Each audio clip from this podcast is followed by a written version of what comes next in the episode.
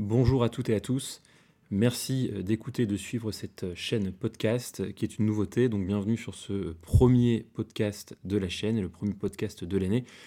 Ce que je vous propose au terme de ces différentes séries qui auront lieu au cours des mois suivants, c'est d'aborder les différentes problématiques et les différentes questions que nos clients, ou tout simplement les étudiants, se posent en général sur le droit public. Donc le droit public qui est le droit de la sphère publique. Ce que je vous propose, c'est euh, dans un premier temps d'aborder déjà la, la base euh, du contentieux euh, en droit public, en droit administratif, donc comment euh, saisir les juridictions administratives et donc le, le tribunal administratif. Et puis, euh, bien entendu, à l'issue euh, de ce premier podcast, ce que je vous invite à faire, c'est de nous transmettre, de me transmettre, euh, notamment dans le cadre des, des commentaires euh, sous le podcast ou directement par mail, des questions que vous auriez à la fois sur les thèmes et les sujets qui ont été abordés aujourd'hui, mais également et surtout si vous souhaitez voir aborder d'autres, d'autres thématiques. Alors pour commencer aujourd'hui, je vous propose d'aborder la notion de, de requête devant le, le tribunal administratif. Qu'est-ce qu'une requête ? Comment la rédiger ? Et ensuite, quel est le devenir de cette requête ? C'est-à-dire qu'à partir du moment où vous transmettez votre requête devant la juridiction administrative, comment est-ce que cette requête est transmise à la partie adverse ? Dans quel délai peut-elle répondre ? Et puis ensuite, comment ça se passe jusqu'à l'audience ?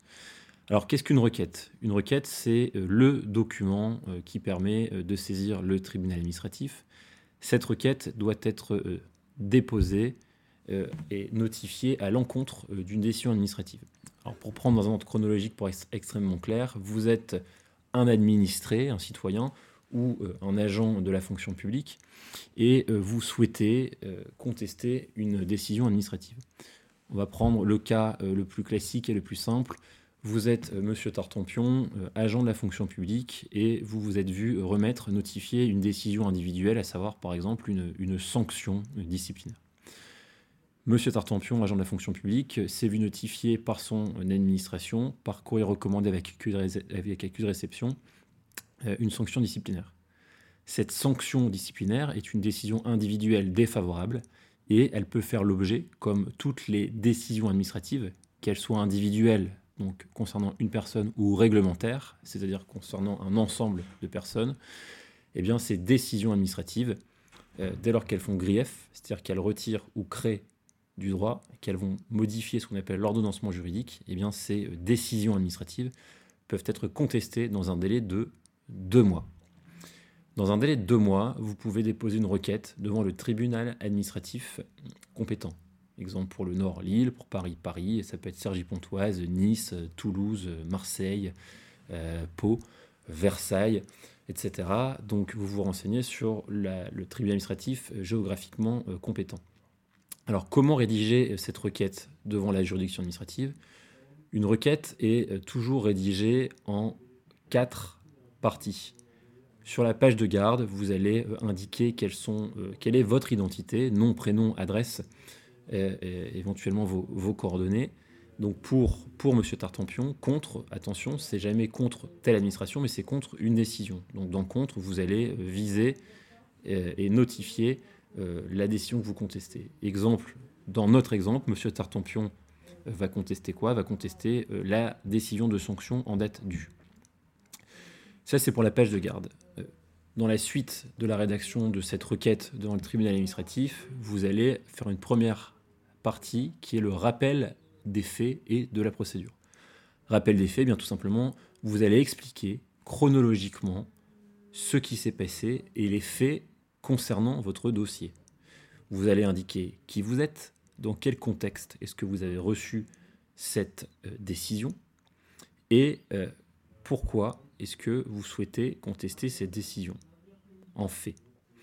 Et puis ensuite, vous allez aborder la seconde partie de votre argumentation, c'est la partie dite de discussion.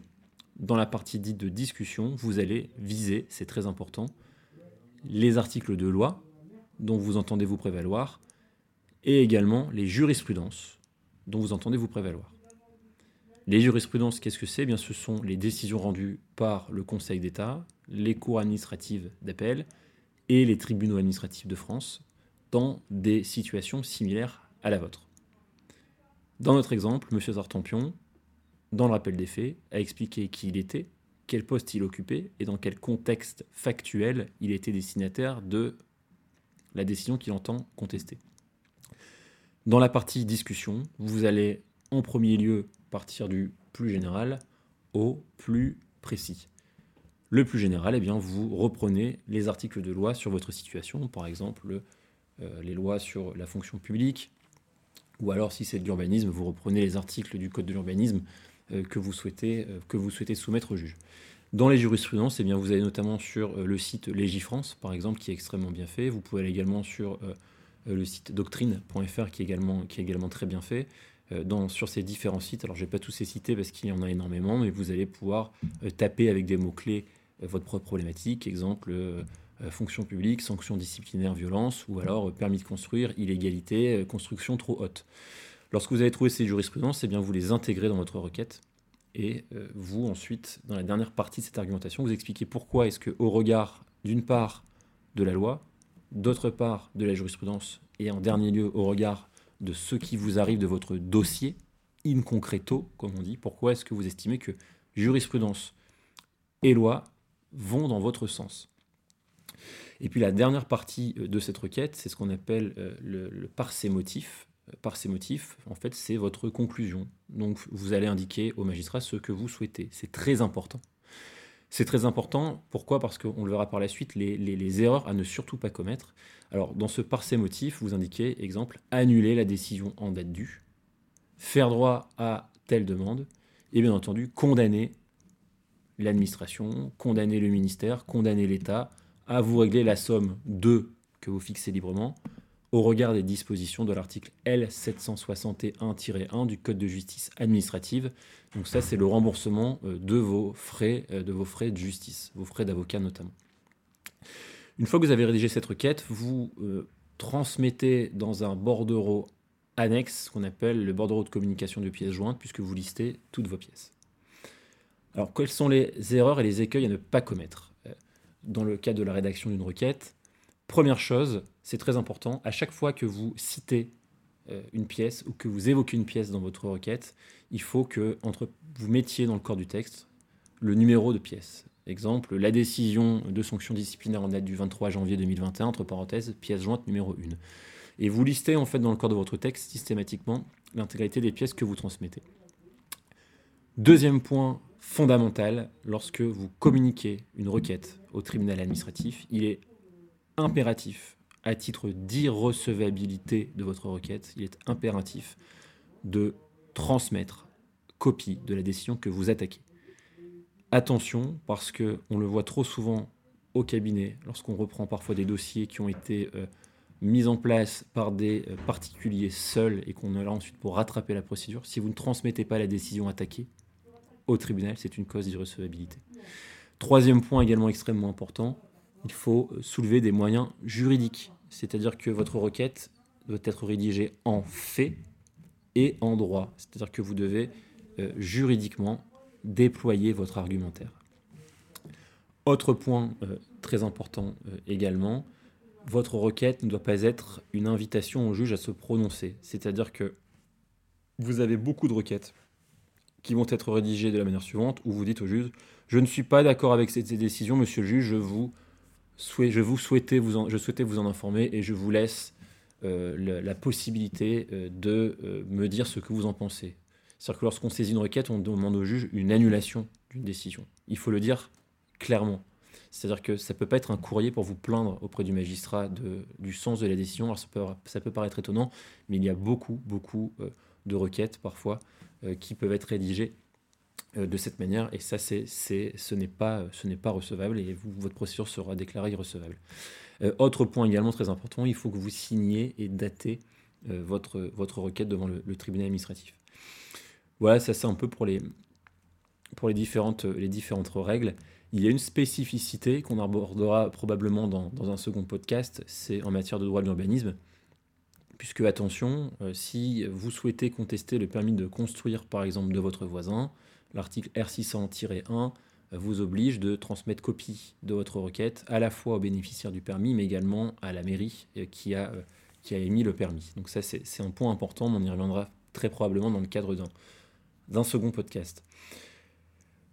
Donc on vient de voir un peu la manière dont devait être rédigée cette requête devant le tribunal administratif. Point important, vous allez me dire, comment la transmettre ? Alors, il y a quelques années, il fallait se rendre au tribunal administratif, vous remettiez un exemplaire, enfin vous remettiez quatre exemplaires de votre copie, de votre, de votre requête, pardon, et euh, c'était enregistré au niveau du greffe. Aujourd'hui, c'est beaucoup plus simple, puisqu'il y a ce qu'on appelle le télé-recours citoyen, hein, donc vous tapez dans, dans Google télé-recours citoyen et vous allez tomber immédiatement sur un portail, hein, c'est un portail numérique qui est très bien fait, euh, au terme duquel, dans ce portail, vous allez simplement glisser sous format P D F euh, votre requête et puis c'est transmis à, à la juridiction. Alors une fois que vous avez rédigé votre requête, en prenant les bons conseils de, de, de, de Maître Angelard, que vous avez transmis votre requête seule par le biais du télé-recours, que se passe-t-il ? Eh bien, cette requête, une fois qu'elle est transmise, vous n'avez rien à faire, puisque c'est le greffe du tribunal administratif qui va communiquer directement votre requête aux différentes parties de la procédure.